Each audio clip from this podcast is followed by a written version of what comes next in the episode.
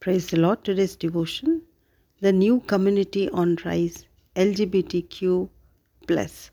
Scripture reading Matthew 19 11 and 12. But he said unto them, All men cannot receive this saying save they to whom it is given.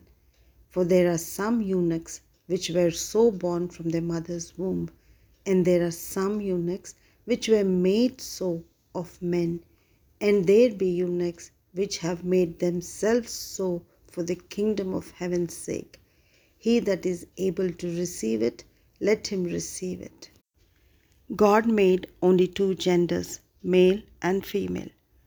But when sin entered man, there came the other inclinations. And it surprises us how it keeps growing. The sign of plus indicates there is more scope for its growth.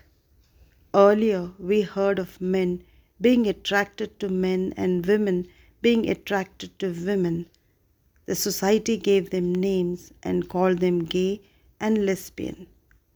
Then we heard of a rather strange group of individuals who were attracted to both genders. They were called bisexual.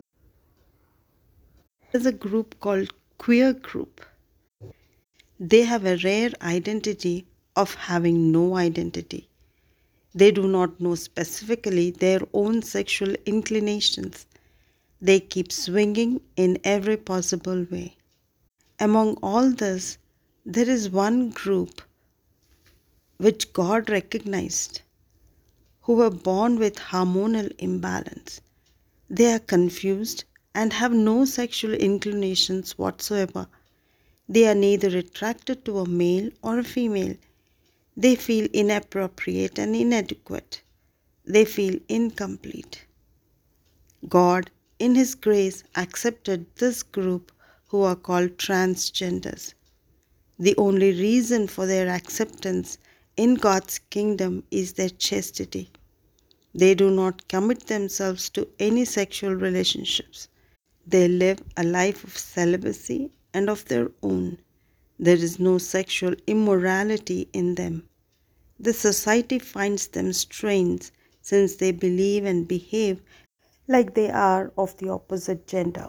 We come across men thinking, feeling like women. We can make out by their mannerisms. When God has accepted them, we should have no problem accepting them.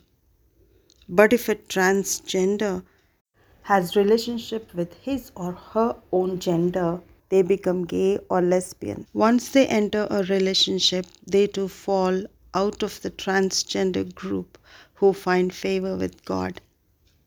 By now, we must have drawn our own conclusions of God's point of view. God is not biased, nor does he change according to times and seasons. Amen. He is the same yesterday, today, and forever. His opinions, his views never change.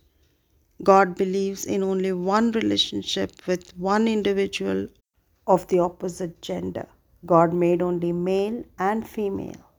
Accept and be blessed, reject and be responsible for eternal consequences. To put in today's terminology, be straight. Being a child of God, my prayer is for everyone to be straight, as God made us a male or a female. Both a cisgender or a transgender can be straight. This is what the scripture says. We stand by it, we teach our generation and the coming generation the truth. Amen.